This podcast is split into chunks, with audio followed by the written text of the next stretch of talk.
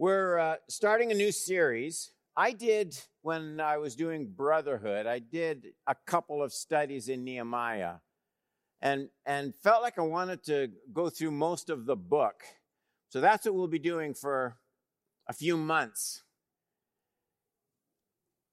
So I hope you're patient with me. What I'd like to do tonight Nehemiah and the story of the Bible. I've kind of for a long time had the conviction that it's a healthy thing for Christians to be able to explain to someone this is a big book. An awful lot happens in it. And for people who claim to believe what we believe about what we call the Word of God, I think it's good for us to be able to share with people here's the storyline. Here's what's, here's what's going on in this big book. And I think it's particularly relevant right at the beginning of this series on Nehemiah because the, the events of Nehemiah's life don't just happen. They fit in a very important way into a story, into the story of the Bible. And so I thought what I'd do we'll see if we finish this whole thing. I want to take about the first 10 minutes, maybe 12, 13 minutes, going over the story of the Bible before we launch into, and that's how this relates to Nehemiah.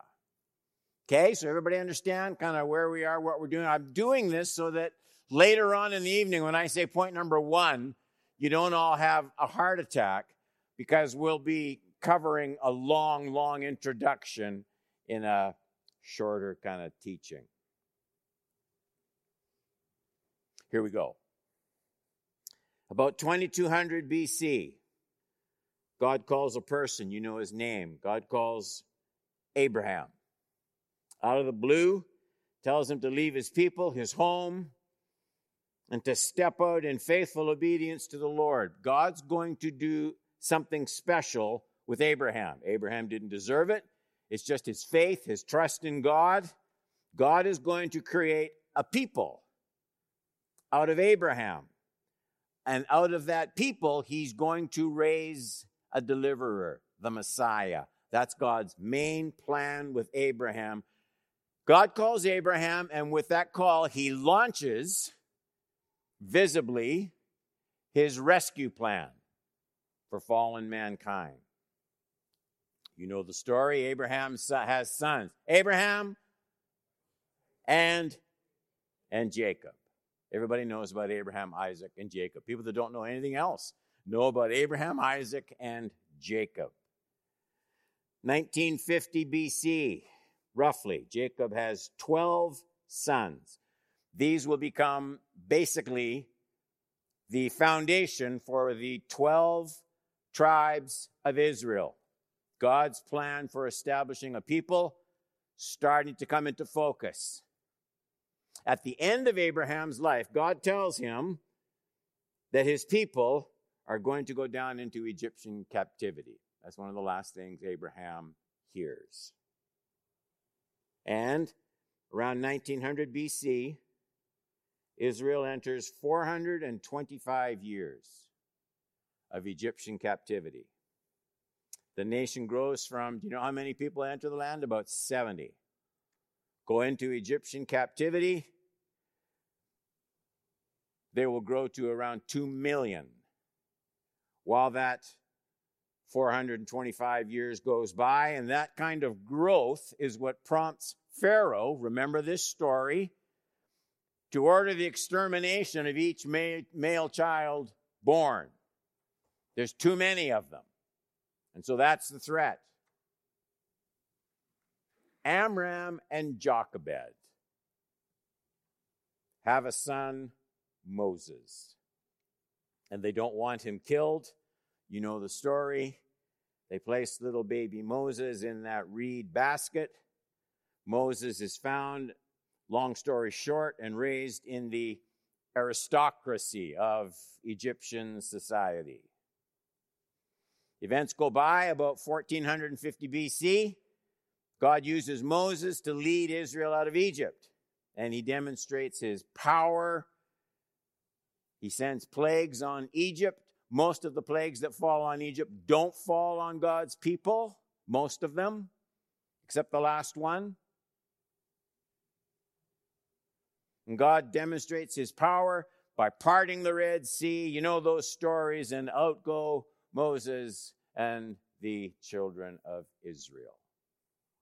Moses dies, not entering the promised land, struck the rock instead of speaking to the rock. Remember the story. Joshua. God raises up Joshua. Joshua will lead Israel into the promised land. They're not there very long. The people want a king. They want a king like the surrounding nations. And so the era of the kings begins with the first king, whose name is Saul. Eventually, Saul is told by Samuel, number of failures along the way for Saul. The prophet Samuel tells him that his kingdom is going to be torn from his hand and is going to be split in two. And around 1000 BC, the age of the kings over a united Israel comes to a close with David and then Solomon. 950 BC, Solomon's son Rehoboam comes to the throne. And as prophesied, the kingdom splits between north and south. The northern kingdom of Israel with the capital of Samaria, the southern kingdom of Judah with the capital of Jerusalem. Jeroboam rules over Israel, causes Israel to sin. That phrase is repeated over and over about Jeroboam because he sets up an idol for the people to worship in Israel because he doesn't want them going down to Jerusalem. That's the beginning of all sorts of failures. And here's what happens. And now we're getting close. 723 BC, the northern kingdom Israel taken captive by Assyria. 600 BC, 125 years or so later, the southern kingdom, Judah, taken captive by Babylon. All predicted. This is what God said was going to happen. Now, some interesting stuff starts to take place. 522 BC, about 75 years later, King Darius of the Persian Empire takes Babylon captive. This is the stuff, remember, of Daniel's dreams while Judah was still held under Babylonian captivity. Persia becomes the dominant world power. King Darius is succeeded by King Cyrus, and you should remember that. Because significantly, Isaiah, the prophet Isaiah, prophesied many, many years earlier that God would raise up a man to deliver his people. And the prophet Isaiah names and says, This person will be Cyrus. It's one of those amazing prophecies. It's in Isaiah 44, 24 to 28. Thus says the Lord your Redeemer who formed you from the womb. I am the Lord who made all things, who alone stretched out the heavens, who spread out the earth by myself, who frustrates the signs of liars and makes fools of diviners, who turns wise men back and makes their knowledge foolish, who confirms the word of his servant, who fulfills the counsel of his messenger, who says of Jerusalem, okay, capital of the southern kingdom of Judah, she shall be inhabited, and of the cities of Judah they shall be built. I will raise up their ruins. Nehemiah is going to be involved in this. Who says to the deep, be dry. I dry up your rivers. Who says of Cyrus, names him. He is my shepherd, and he shall fulfill my purpose. Saying of Jerusalem, she shall be built, and of your temple, your foundation shall be laid. Cyrus isn't a believer in any way, shape, or form. He's a godless man with an idolatrous religion, and God says, I'm using you to do what I want you to do. Amazing stuff. So, 521 BC, Cyrus agrees to let Zerubbabel take 50,000 Jews out of captivity back down to Jerusalem to rebuild the temple. Unheard of that a godless king would do that. 470 BC, Ezra leads another group down to finish the task of rebuilding the temple. 445 BC, Nehemiah. Nehemiah goes down to rebuild the walls all around Jerusalem and all around the temple. And there's your Bible up to the point of Nehemiah. I wanted you to see the kind of situation into which Nehemiah enters. Because the idea in this study is rebuilding, how to rebuild, rebuilding our lives. And Nehemiah enters a situation with nothing but rubble. The walls are broken. There's nothing put up to protect the people. The walls represent security, defense, the structures that support and define the shape of the whole city. They were broken down, they were a mess, they were all in rubble. The walls, in a way we probably can't relate to right now, represented strength. They gave the city its future. So, how do you go about rebuilding things that are rubble? How can Nehemiah succeed where other people failed? Those are pretty good questions, pretty important questions. Because look, look, at, look at the world in which we live. You just can't deny it. It's marked by brokenness, broken homes, broken promises, broken dreams, broken values, broken morals, broken systems. I mean, you can cut it any way you like. Much of life today has to do with learning to, to uh, rebuild things. Very few of us get to live our lives by our first choices all the time. We know what disappointment is. We know what it is to cope with things that don't go exactly the way we'd like. So, enter Nehemiah. How will he rebuild? How can the future be made secure when everything seemed to be so broken and so little to work with? And now, like I said, point number one, let's look at what Nehemiah does. You all still okay? The first step in rebuilding is pushing back the resistance to ongoing prayer. Let's see how far we get with this study tonight. Nehemiah 1 1 to 4. The words of Nehemiah, the son of Hacaliah. The reason the Bible does that, by the way, is to emphasize to all of us that this is a historic account. It's not once upon a time a man named Nehemiah. Here's Nehemiah. He was the son of this person who was related to this person, and here's the date when it happened. So the writer intends for us to say, this happened just like this. The words of Nehemiah, the son of Hacaliah. Now it happened in the month of Chislev, in the 20th year, I was in Susa, the capital, that Hanani, one of my brothers, came with certain men from Judah. So they come back from Judah. I asked them concerning the Jews who escaped, who had survived the exile, and concerning Jerusalem. Nehemiah wants to know. And they said to me, here's the report. The remnant there in the province who had survived the exile is in great trouble and shame. The wall of Jerusalem is broken down, its gates are destroyed by fire. And, and then Nehemiah.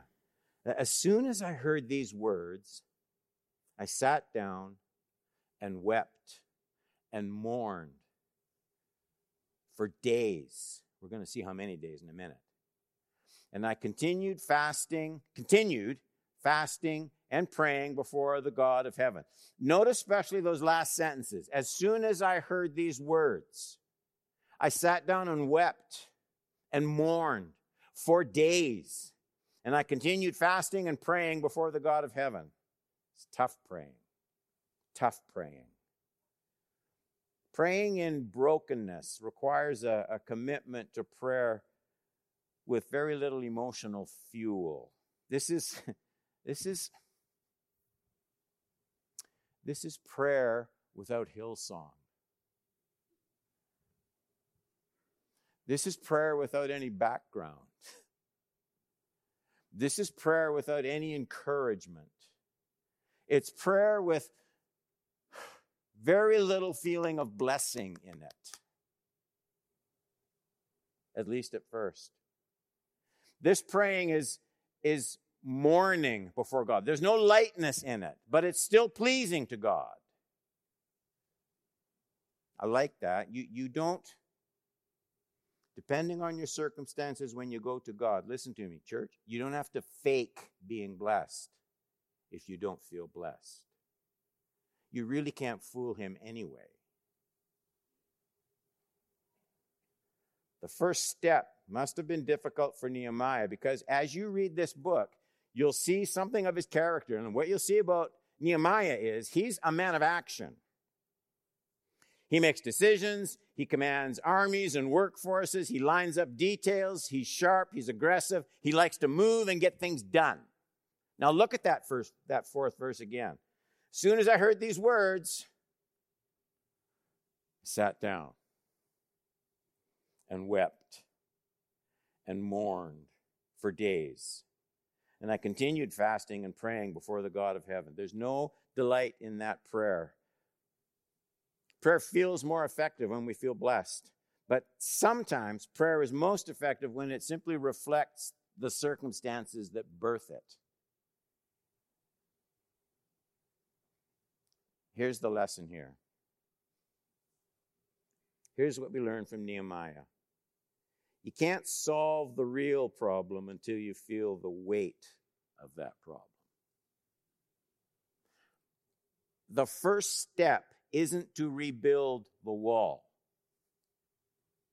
The first step isn't to rebuild the wall. The first step is to weep for the reason that the walls are down.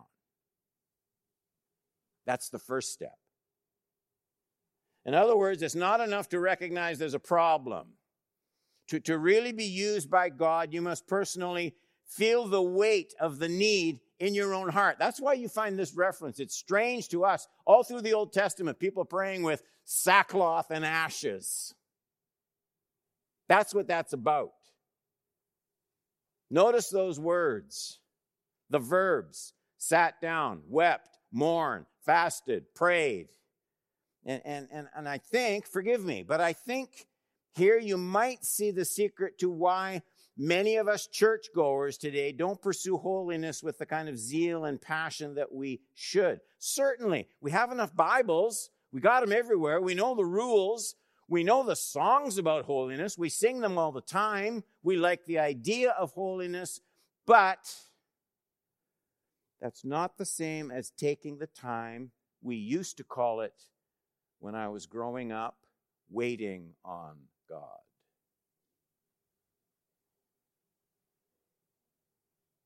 First of all, feeling the weight, the burden of unholiness before you start to pursue holiness.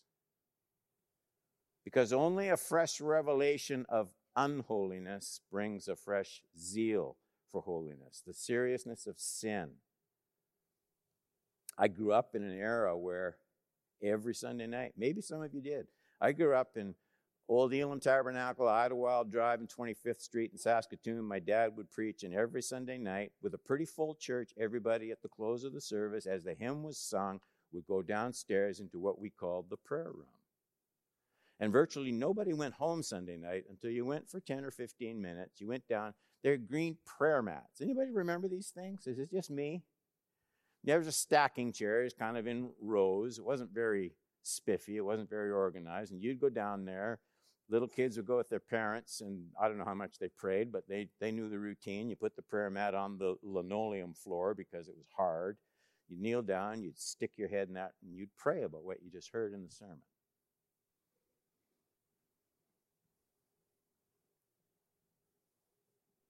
for how long did nehemiah do this well verse 4 just says for days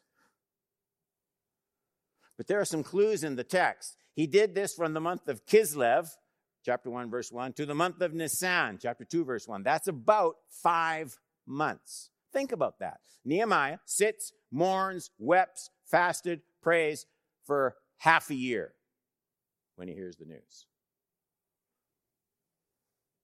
I mean, how easy it is eh, to take a totally different response. The walls are down. Who's responsible? What were those 50,000 Jews doing that went down there about this situation? Who's to blame? Organize a work crew, draft some drawings, prepare some preliminary budgets, get the buckets and mortar, organize some teams. Let's go. No. Oh, God. Six months. What have we done? Just feeling that burden. It looked like nothing was happening for five months. Why not just start building?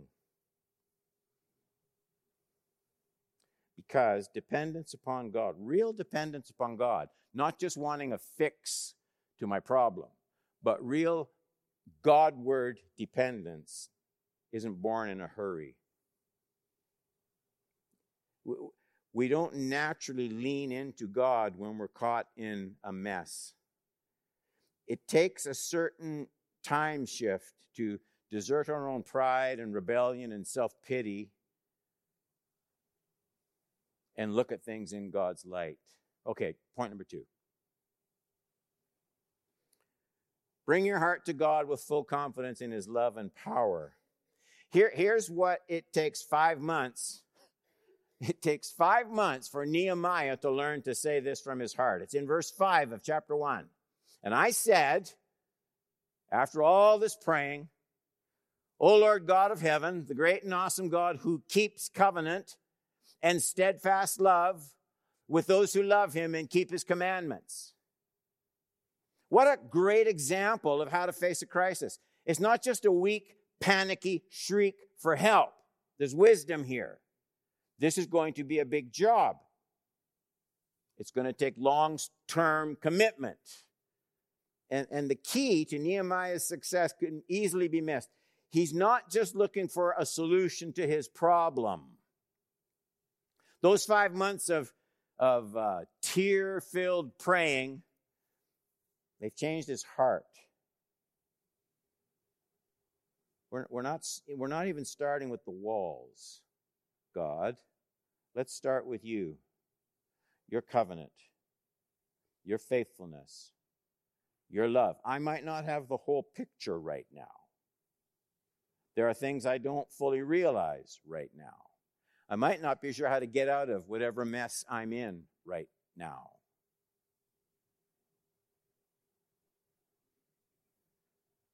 But I'm going to start with what I am sure of your covenant, your faithfulness, your presence. Point number three as he thinks of God's commands, verse 5, he thinks of the people's sin, verse 6. Notice, no direct work on the walls has taken place yet. Nehemiah 1 5 and 6. And I said, O Lord God of heaven, the great and awesome God who keeps covenant and steadfast love with those who love him and keep his commandments. Let your ear be attentive and your eyes open to hear the prayer of your servant, that's Nehemiah, that I now pray before you day and night for the people of Israel, your servants, confessing the sins of the people of Israel, which we have sinned against you. Even I and my father's house have sinned. So, like a lot of our problems, Nehemiah recognizes Nothing is going to be fixed properly with unconfessed sin at the root of everything. Nothing's going to be fixed. There are therapies, there are ideas, there are self help books. You can get anything you want in almost any church you want. Nothing is going to be rebuilt in Don Horban's life until he gets on his face and recognizes, I've sinned. Here's the problem the problem is you're holy and I'm self willed. And so Nehemiah recognizes this. He prays, confesses the sins of the people, and notice he also includes himself in it. Any Jewish person would mourn the broken walls around Jerusalem. They, all of them, hated that. Nobody likes to live with brokenness in any area of life. And it's easy to mourn when the walls are down. Christian people can get serious about God all the time.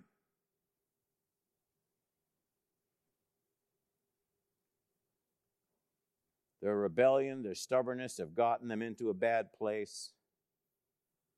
But Nehemiah's doing something different here. Here's Nehemiah with all the people.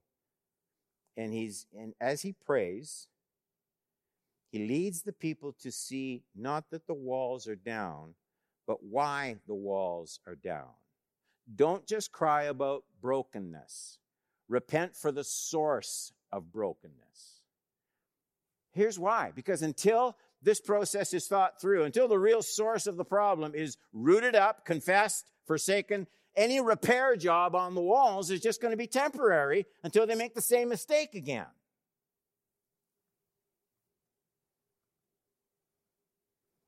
It's easy to rebuild walls. It's much more difficult to root out idolatry. That's what they were dealing with rebellion, unfaithfulness, disobedience. So remember, Nehemiah, he searches his heart on behalf of the people too for five months because he knows they want the walls up. He's not sure they want to please the Lord. It's not always easy to pray like that. It takes wisdom, discernment to see beyond the apparent pain of broken circumstances, however they manifest themselves, to see past that into the responsive heart to God, what God wants, how I can yield to His ways and ignore some of the impulses that might creep up really quick in anger or self pity to the surface of my life, and not to respond to those things, but to be in touch with God it's hard. It's hard.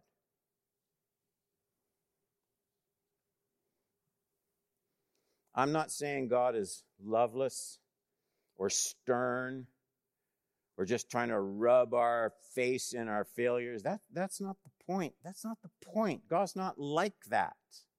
The point here is seeing the reasons behind the brokenness so that we'll be delivered from repeating the same mistakes down the road.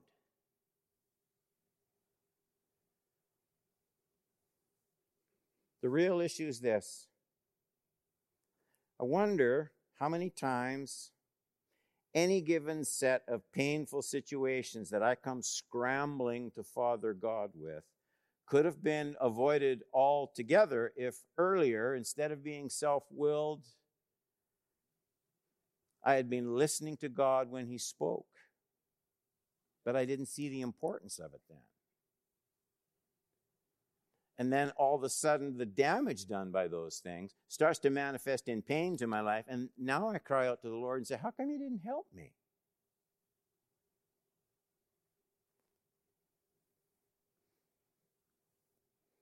If I don't learn to trace the brokenness in my life back to earlier points of neglect or disobedience, I will never gain a heart of wisdom to avoid making the same blunders again in the future. That's the point. That's the point of connection between Nehemiah confessing the sin of the people, not just we got to build the walls. Four. You still okay? I'm not sensing exuberance there. Okay, we're almost done. Four. So, this discernment that Nehemiah has, where did that come from? Why does he see things, the real situation that others are missing? Verses 7 to 9 of chapter 1. He says, We've acted very corruptly against you and haven't kept the commandments, the statutes, and the rules that you commanded your servant Moses. Remember the word that you commanded your servant Moses, saying, If you are unfaithful, I will scatter you among the peoples. They're just coming out of Babylonian captivity. I will scatter you among the peoples. But if you return to me, keep my commandments, do them, though you are dispersed under the farthest skies, I will regather them from there, bring them to the place I have chosen to make my name dwell there. So here's the important question Why did Nehemiah pray with discernment while others couldn't see what was really going on with these broken walls? And the thing is, in Nehemiah's prayer, there are no less than seven direct quotations from the then Bible, the Old Testament. So his prayer, uh, remember that five months? His prayer is soaked in hours of study and reverence before the revealed will of God. And he sees, he sees the big picture, the big plan. He sees why they're there. He sees the importance of returning to the Lord. He sees what God promised to do if they return to the Lord. And here's a life lesson. Here's a life lesson for everybody, okay? It's this. We don't always see the value of Bible study immediately when we're reading it.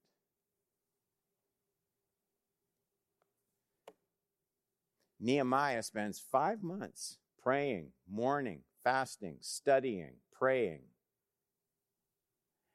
But when he gets to looking at the walls, he, he knows why the walls are down. He knows what the problem is. He knows what God promised.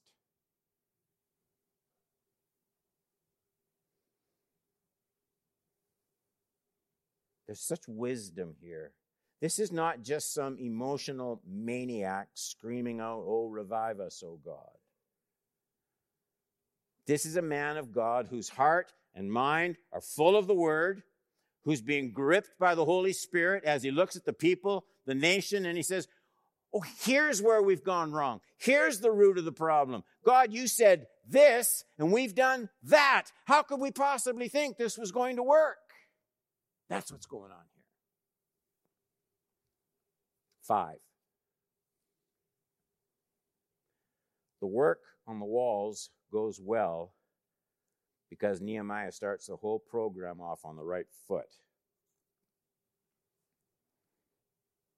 Waiting on God is never wasted time, even if you have to wait in humble confession and mourning for five months. It's never a waste of time. As Nehemiah prays and as he seeks God, a plan starts to form in his mind.